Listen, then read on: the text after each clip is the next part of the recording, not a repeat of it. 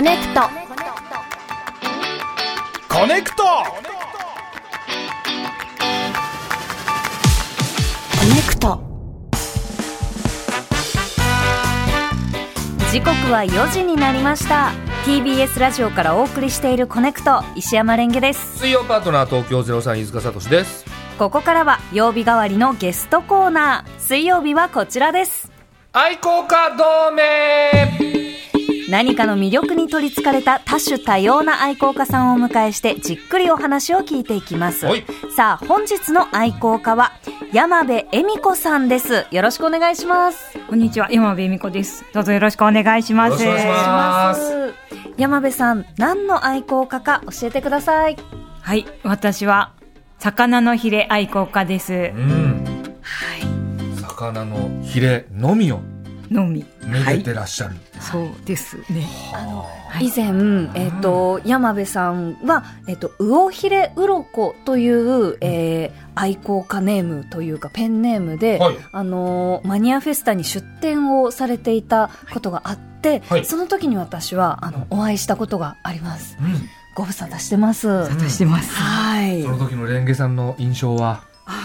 とても素敵な方で、本当に雰囲気がうんちょっと他と違っていて、とても印象に残ってます。え美しいお方で。デレデレすんなよ ありがとうございます。へへへあの、素直に嬉しいです。そうですよね、はい素敵な方でしたか素敵な方でした。そうですか本えーってよかったね照れちゃいます。うんはい。当お会いできて嬉しいです。あら私も本当に嬉しいです。よろしくお願いします。お願いします。あの、では早速なんですが、えっと、山部さん今日ちょっとお洋服かっこいい感じで着物というか、サムエというか、はい。えはい、あの、まあ、銀座で、あの、寿司屋をやっておりまして、はい。4丁目で寿司どころ式という、えー寿司屋をやって11年目になりまして、まあ、ちょっとこれはあの、えー魚のヒレを愛好するにあたって、あのまあ、切っても切れない寿司屋の仕事っていうのは切っても切れないはい。ということで、はい。えー、と仕事モードでうん。やってまいりました。あなるほー、ございどます。お仕事で着てらっしゃる、まあ、和服、えーあそうですお着物、ね。はい。うん。おかみさんなんですね。そうです。はい。お寿司屋さんのね。はい。はい。えーということであのお寿司屋さんとして働きながら魚のヒレ愛好家になられたきっかけって何かあるんですか？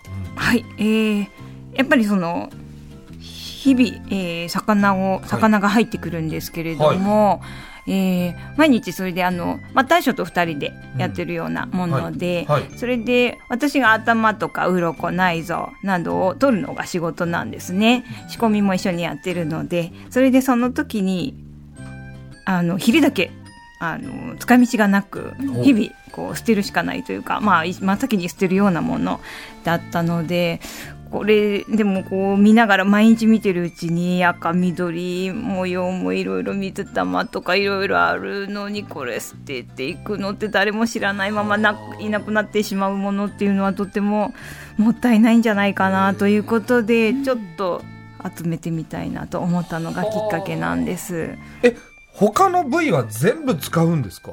あそうですね。頭あもちろん身はもちろん使います、で、はい。頭や骨なんかは、えー、出汁を取れるので。あそっか。あら汁とかになるあそうですそうです、はいなので、はいはい。そうするとまあ鱗とかうん。ヒレとか、まあ、内臓も食べれるところは使いますのでそうかそうするとヒレ残ります。ヒレは出汁出ないんですか？出汁出ないというか、はまあやっぱりまあここは出るか出ないかっていうかヒレ酒にもちょっとしてみたことおーはちょっと試しにはしましたがね。あのあんまりその残ってあの有名なのってひフグのヒレ酒だったりしますけども、やっぱり有名なものが美味しいですよね、ええ。そうでないものっていうのはやっぱり香ばしさは増しますけど炙ることで。でもなんかまあどれもそんなにそんなにその料理屋で出すほどではないかなというものもあるし日々本当にたくさうん出てくるのでそれをそのヒレ酒とかに全部ね。してるわけにいかないので。でもヒレ酒にしては見たんですね。試してみたことはあります。えへー。どんな魚でヒレ酒作ってみたんですか？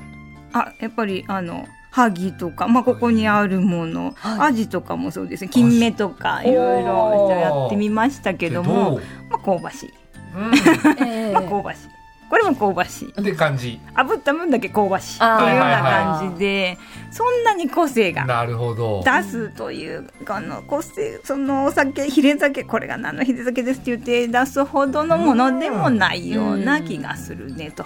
それなんだったらこう残して、はい。この色や形模様を残した方がはい。活かせるんじゃないかなということも。でそこからそのヒレを収集するようになった。そうです。はあなるほどなんかこう捨てるの忍びなくなってきちゃったんですかね。そうですね、うん。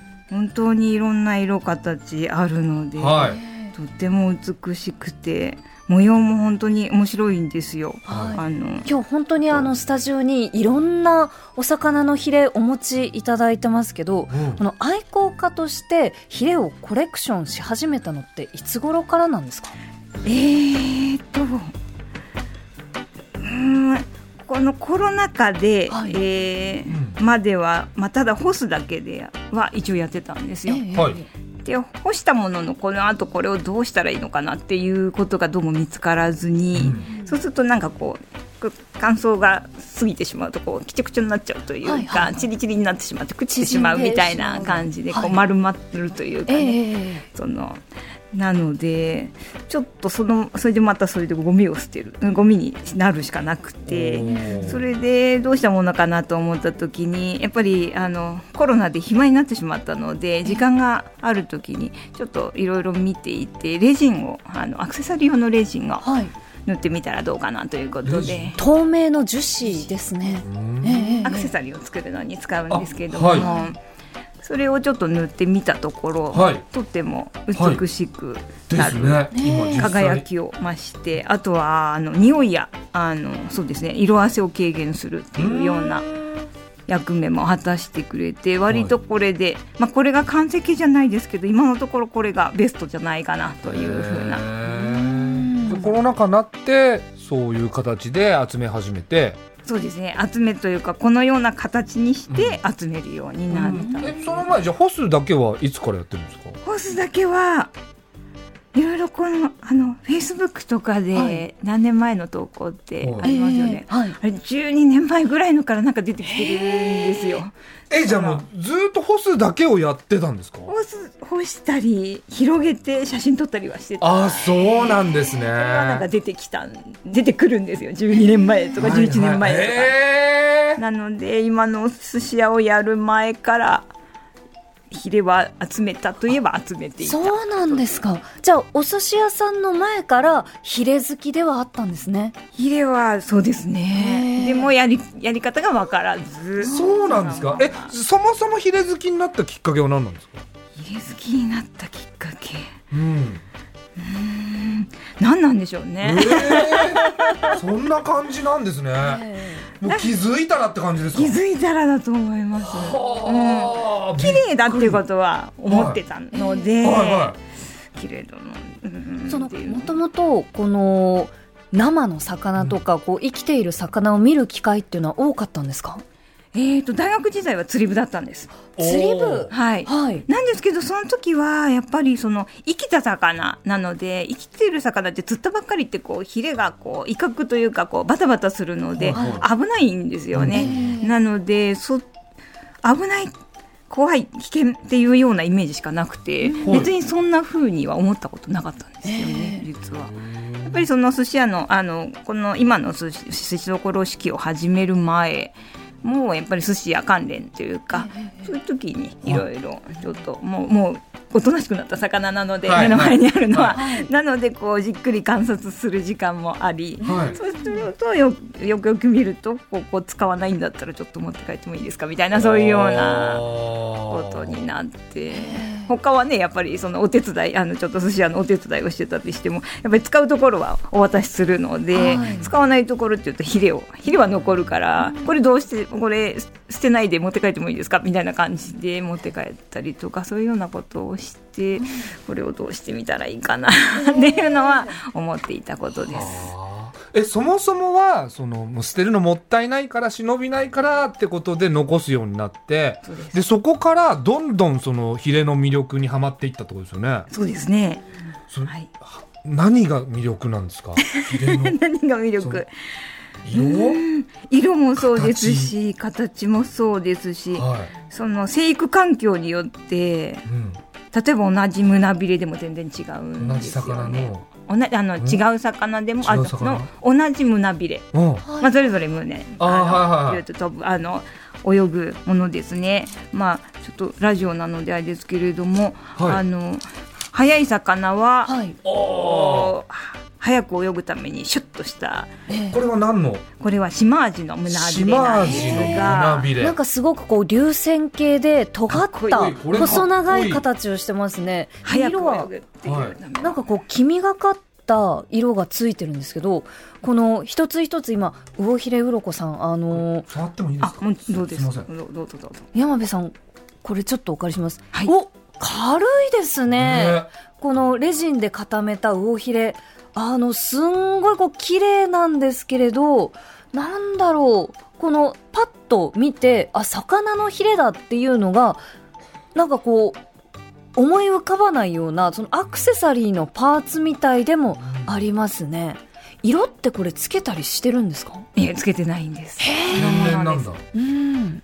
それは結構3年前ぐらいなのでええ、もっと本当は綺麗もっの緩やかに色あせばやっぱりしてくるんですけども、はい。最初はもう鮮やかなレモンイエローだったんですよ。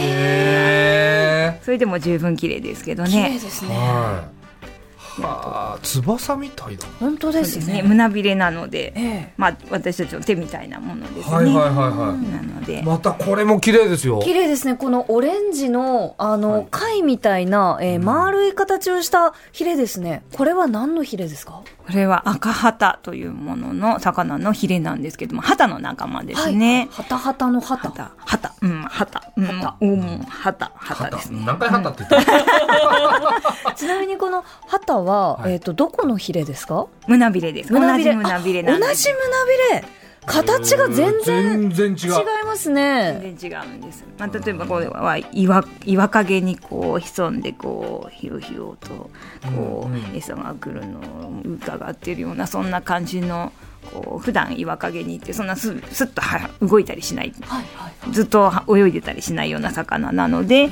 こういうようなこう漂うような漂うのに適してるようなヒレなんだと。私は学者じゃないのでちょっとわからないんですがそういうイメージでいます。ー。なので生育環境というかその習性によって同じ胸びれでも全然違う。っていうのが面白い。とても惹かれるポイントではあります。は今日本当にこうたくさんの魚ヒレをお持ちいただいてますが、あはい。山部さんは、えーどんな風に魚のヒレをめでていらっしゃるんですか？えーとですね、まあ、生では収集できないので、はい。まあ、まず、えー、と収集するためにはあのここまであの加工したものを魚ヒレって呼んでるんですけれども、はい。ここまでまあやらなきゃいけなくて、うん、それで、まあ、まずどんなめで方そうですね。それでまあまずしさ毎朝魚が来ると、はい。まず、まあ、しの仕込みをするときに魚のヒレをシャシャシャッとハサミで切ります。はい。で、まあ、そのその時間には割いていられないので、はい。早くあの手早く切ってそれはちょっと別に置いといてそれで仕込みを進めるんですけども、時間がある時にそれをちょっと洗って干して、ん。それでカラカラに干しあの乾かしてからあのこの樹脂を塗ってこれで魚ヒレとなって完成するんですが、まあ、はいこれをあのキーホルダーにしたりおわー店キーホルダわ綺麗ですね。ーうわーすごい。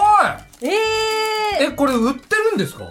お店とか あの素敵ですね。すごいよ。ちょっとえこれ山部さんが作ったんですか？あそうです。えおしゃれ。ー、これ売れそう。ねえなんか魚が好きな方だけでなくこれ食品サンプル好きな方とかもうん。ね喜びそうな。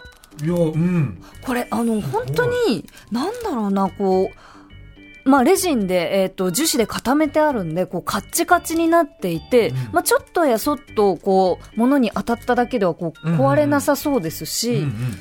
とにかくこう色と形がなかなかなくて綺麗ですね。そうですね、ええ。なので本当実物なので、そのものの色そのものの形を手に取っていただけるというかあのめでていただけるので。なんか植物標本みたいな感じにも見えますね。ええ。え、これ山部さんキーホルダー自分でお付けになられたりするんですか？あつけてます。あはい。どこにつけるんですか？あリュックのリュック？あの端に結構乱暴につけてますけど、はい。あの大丈夫です、えー。もう半年ぐらいになって結構雑に扱ってますけど大丈夫なので。壊れないですか？はい、え、その、大将は、はい、その山部さんの比例の収集というか愛好家どういう感じでその思ってらっしゃるんですか、えーと今ではうん、これを目当てにご予約もいただいたりとか、これを目当てに？あの比例見たんですけど、はい。ちょっとみ店に行ったらみ見せてもらえるということでというこ比とで例目当てにお寿司屋さんに来られる、はい、召し上がりにいらっしゃったりのはあ方もいらっしゃるので、あの、今では。なので、今では応援してくれてます。今ではってすごい言いますけどですね。ええなんかちょっと気になりますよね。え過去に何かあったんですか？当初はもう反対されました。あそうですか出てくれ。出反対？て。うんななんでですか？えやっぱりあの、こういうものはもうすぐ捨てるものだから。あまあその、板前さんはそう思うかもしれないですね、やっぱり雑菌とかもありますし、に。なので、もう早く捨ててくれるって言われて、はい。それで私は泣いたりとか。そういうことがあったんだ。そうなんですか。大将とおかみさんの間で、ええ。でも私が粘りがちでというか、ええ。泣いて、いやでもこれほんと綺麗だし、どうしてもこれ、ちょっと取っておきたいからって言って泣いたんこのですよ2。時間ドラマが見たい、そうですね。うん魚ひれ鱗になるまでの山部さんのお話。うん結構ドラマがありますね。ドラマありますね、ええ黒木華さんに演じてほしいああ、可愛いですね。あうん似合いそう。いやーえそのドラマがあったんですね大将とのドラマありましたね。んうん。今思い出してもちょっと涙ぐむような、そそう。そうですか。ありました。辛い時期もあったんですね。そうですね。でも乗り越えて。乗り越えてで今では。今は大将を協はい力してくれて、このバットと、あともう一つ、もう一枚、二枚なら、うん。までなら、お。OK。おー。ルールが課せられて。で、もう衛生的に気をつけることと、はい。2枚まで。うんそれ以上は広げないっていう。えでもそのヒレを目当てにお寿司屋さん来てくれる方も増えたらはい。結構大将も変わってくるんじゃないですか、そうですね。うん。なので、今では本当応援してくれてます。あの、この冊子や、はい。あの、キーホルダーも販売してるので、うんはい。あの、お土産に買ってくださる方も、はい。お帰りの時に。はい。なので、そういう、その、店の売り上げにもちょっと貢献できるようになってきたので、今では。あそうですかはあよかったですね、えー勝ち取りましたね勝ち取った気分ですえね。そうですね。いやいい物語だったいい物語ですよ。ね愛好家でこんなにドラマがある方って。本当本当面白いですね。大げさに言ってませんね大げさに言ってないです。いや、辛い時期がありました。乗り越えたんですね。今は理解もあって。でもバット2つ分まで広げたということで2時。間ドラマどころかもう朝ドラで見たいそうですね。ねえええーではここからは山部さんにとあるテーマでの魚のヒレランキングを作っていただきました、うん山部さんテーマの発表をお願いしますはい。では、えー、個人的に好きな魚のヒレベスト3です。はい。はい。これは興味深いですよ。そうですね。う。んこれ山部さん選んだその判断基準とかは、えーとね、こういうのは、えー季節によって入る魚も変わってくるので、はい。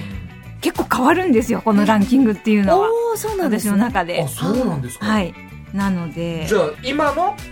今のというかう、んまあ中には今のっていうのもあるような感じで。あ新しい魚入ってくるとうわこれ素晴らしいっていう風になるなるほとそのランクが上がってしまうみたいなのもあるのでその今までランキングも考えたことあるんですけど、はい。全然違うんです今までへの ランキングとは。じゃあ、うん山部さんの最新版ということでですねはい、はい。えー早速山部さんお気に入りの魚のヒレ第3位を教えてくださいはい。第3位は芭蕉カジキの背びれです。うん。はい。場所カジキ超カジキの背びれ。えとそえ？バリバリ。おっと！あれ？すごいす大きい。ごいの出てきた。すごいのでえ？ー、ちょっとななんですか？それ大きい。はい。バショウカジキの背びれは、はい。まあヒレって言ったらヒレと言ったら私のまあ憧れヒレと言ったらいやでか魚のヒレといえば真っ黒い、はい。なんだろうこうえ？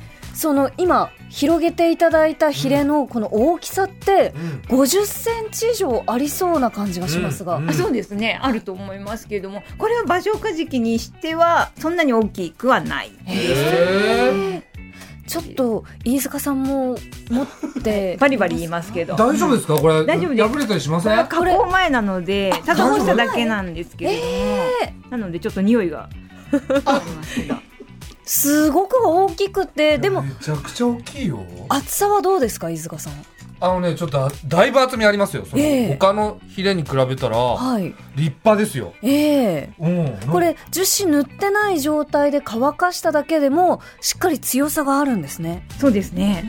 バリバリ言いますよね。わバリバリ言いますね。本当になんか羽みたいなんだよな。本当ですね、うん。ちょっと私もお借りします。その、おおわ骨がうん、骨がしっかり。デスノートのリュウクの羽みたいな本当だ。の、うん、ちょっとこうコスプレする人なんか、うん。あの芭蕉カジキのヒレ人気出そうなぐらいねかっこいいですね。かっこいいですよ。肩から生やしていもすごい迫力出るんですけど死神じゃん。死神のおお、ええ羽にぴったりなんですがちょっと、ちょっとカブ顔をはい、あの近づけてみると海の香りがしますね。おー。えこれってお寿司屋さんではい。その仕入れてこのヒレ切ったってことですか？あこういう大きいのはお魚屋さんがというか送られてくる前にこうカットされてはいはい。いるので、はいはい。肉は別ですね。別で送ってきてくれました私がヒレを大切にしていることが分かっているお魚屋さんがそうなんだ。えどうやって送られてきたんですかこれ？私魚といやあの発泡スチロールの中にうんあれこれ頼んでないようなものが入ってるけど。から開けてみたらこれでした。いやすごい。これはテンション上がったんじゃないですか？そうですね。でもちょっとそれと同時にちょっと今今日忙しいしいつ干せるかなっていうなのがあって。ちょっととりあえず冷でも蔵庫に入れて。うまく干せましたようまねく干しました。でこっからその樹脂、はい。塗るの？どうやって塗ろうかなと思ってるんです。ですよね、は通常このゆあのネイルの用の UV、うん。あの固める照射器を使ってるので、もうこんな折り紙のサイズぐらいしか固めないのでそれをどうやって固めたらいいのかなどの固めていいものかどうかっていうのもありまして。爪用のその UV レジンというかあのジェルネイル用のジェルとかも、はい。その紫外線で固まるものなんですけれどあの一定時間しっかり紫外線を当てて固めないと、うん。こうツルツルピカピカにはならないんですよね。ちょっと大きすぎるんですよ機械が機械に入らない確かに。愛好家の方って他にいらっしゃらないんですか？お会いできてないですしちょっとコンタクトも、うん、いただいてない一人で独学でやってるんですね。じゃあもう聞きようがないですもんねこの この大きいヒレのその樹脂の塗り方なんて、うん。まあ。大変。でも立派。先駆者だじゃあ続いて、えー山部さんお気に入りの魚のヒレ第2位のご紹介をお願いします。はい。はい。第2位は馬面はぎです。もうん。うマズラハギ。これはどれぐらい大きさのこの魚なんですか？馬面はぎはそんなに大きな魚じゃないですがいいね大きくてこのぐらいこのぐらいっていうのは30 30セセンチくらいですかね。綺麗ですよね。綺麗。青い。いい青、すごいこうコバルトブルーっていうんですかね。そうなんです。あの魚体ははい。ベージュだったり、えーグレーだったりとても地味な魚で、はい。たまにスーパーに入ってるんですが、はい。その美しさっていうのはあのあるんですけどヒレがついてるんですけど誰も気づかないっていうようなあの濡れてるとまたちょっと落ち着いた色なので気づかないんですけど、乾かしてこういうふうにするとこういういい色が出てくるというか。へえじゃあ乾かさないとわからない色なんですね。わからないかもしれないです。じゃあもう本当に山部さんしか気づいてない綺麗さかもしれないですね。ね気づいてないかもしれないです、え。本当に綺麗ですよこれ青。本当に綺麗です。いい青。いい青ですよ。なんとも言えない。これキーホルダーは？キーフードはこれです。あこれか？ね目の前の？これはねこうちょっと個性が出ていて。ちょっと黒っぽいですよねこれね。そうですね。ちょっとこうなんだろう言われたというか。ええ。ちょっとまあそのそういう個性というか個人差というか個体差もはい。とても面白いのなで、同じ魚でもこうちょっとずつヒレってちああ違うんです麗ね。馬面はぎこうなんだろうなこうスカートを広げたようなこの下に向かって広がる形がいいですね。そうなんですよ。間が透明ですしね透けて見えるんですよ。結構そのこのヒレって一個にピタッとこうくっついているんじゃなくて間あの間が空いたような形で、えー泳いでいるものなんですか？膜がねあの扇子のような感じですね、はい。イメージ的には、あの軸があって間にこう紙というか、はいはいはい。そういう膜があって、ええ。それでこうあの、うん。バタバタと、風がいくとどいうか、ん。はい。うん。ちょっと今馬面はぎのヒレで、あの飯塚さんは仰いで見てるんですけどそうですね。風は感じますか？あんまり感じません。ああんまり感じないですか？海の中の。大きさがね。まあそうですね。手のひらサイズですね。いやでもいい色。これが2位なのはその理由は？色？色ですね。やっぱり色いい色ですもんね。いい色です。魚ってあの描くとみんな青くね子供の絵も青いうんあの色鉛筆で描いたりしますけど実際にこうヒレも青いっていうのはあんまりないような気がするんですよね。こんなに青いヒレっていうのは、んんこれアジアジなんですけども、はい。うんアジ黄色いですよね。黄色いですね。はなんですけどアジねイメージ的にはこう青いというかまあ魚典型的な魚のイメージですけども、青くないんですよね。うん。こんなに青いのは馬面はぎでなするほど。うん。じゃあちょっといろいろ出てきておりますがはい。山部さんお気に入りの魚のヒレ第1位のご紹介をお願いします、はい。第一位は糸より鯛です。はい。東洋立体はいタイの一種なんですかね。いやそういうわけではなくて鯛何鯛っていうのは、はいこうあやかりたいっていうかあ鯛の仲間でないものもあるので、ええ。これは違うと思いまあした。そうなんですへータイじゃなくてもタイ名乗る時があるんですね。そうですね金目鯛もタイではないあタイそうなんですか。あやかりたいですね。あやかりたい。えーあやかりたい。っていうねあやかりたい本ってオリジナルのダジャレでしょ？山部さんの。やりますね。山部さん。え？あやかりたいってあ言うんですか？言うんですよ。本当ですか？それお寿司屋さんの業界ではあやかりたいって。寿司屋の業界でしょうか、でも。オリジナルだなこれ。あのちょっとお借りしてもよろしいですか、はい。これ。あの筒にえっ、と糸より鯛のヒレをわ長いものもこの尾びれもうん。いろんな形のヒレがありますね。はい。色綺麗ですね飯塚さん。オレンジですよね。綺麗なね。あと黄色も黄色のラインが入ってる。はい。わー綺麗。尾びれの片方だけがぴょっと長いのがポイントですね。えあ本当だ。だ。尾びれのこの上のところですか？ね。えこれは皆さんというかこの糸より鯛は全部片方だけ尾びれがピヨンって長くなってるんですか？そうですねそれが特徴ですね。アンテナみたいに一部だけピーンと伸びてますね。うん。うん。でそれがまた黄色で。黄色で。へえいやこれもいい色ですけど。はい。これなぜ1位ですか？やっぱりこの色の色？ファンシーな感じが。確かに。ファンタジックなこの、うん、美しいですよね。美しいです。なのでラジオをお聞きの方はこれをお見せできないのが残念です,、えですけれども。なんか YouTube でねそうですね。見ていただけたら。はいいただけたらと思います、うん。朝焼けみたいなこうグラデーションの美しいオレンジです。うん。はい。い。や魚のヒレをこんなにじっくり見たの初めてでしたね。初。めて。うん。奥こ深んないろんな種類ね。え。ヒレだけを。なんかこう点々模様のヒレがあったりとか、まだまだあのちょっと見てみたいヒレあったんですが、はい。あっという間にお時間となってしまいました。あの山部さんからお知らせはありますか？はい。えーと魚ひれうろこの素敵な魚ひれの世界という冊子を、えー作って、まあ、私の活動がわかるものを一つの冊子にしておりますので,、はい。でこちら、まあ、インターネットとかあとは小さな本屋さんなんていうかマニアックな本屋さんとか、うん。いろんなところで販売してたりしますので、うん。もしよかったらあとは、まあえー銀座4丁目寿司処式あの、まあ、このヒレもご覧にいただけるので、はい。もしよかったらぜひお待ちしております。よろしくお願いします。なんかよく見るとこの冊子強力に片手袋の石井浩二さんの名前が入ってるんです。あの？あの石井さんのはい。名前が入ってるんですけど、ははいこれはちょっと。あ、石井さんはお知り合い？はい。そうなんですね。まあ彼がいなかったら彼のアドバイスを受けて冊子を作りまして。はでこの、まあ、発表の仕方というか、そういうのもアドバイスをいただきましたあので、はあ、そうなんですね。あれがあるんですいね。や確かにいいですね。いいや本当にこう標本として綺麗なあの冊子になってます。気になる方ぜひ、えーお手に取ってみてください、というわけで本日の愛好家は魚のヒレ愛好家の魚ヒレうろことこと、えー山部恵美子さんでした。山部さんありがとうございました。どうもありがとうございました。Yes.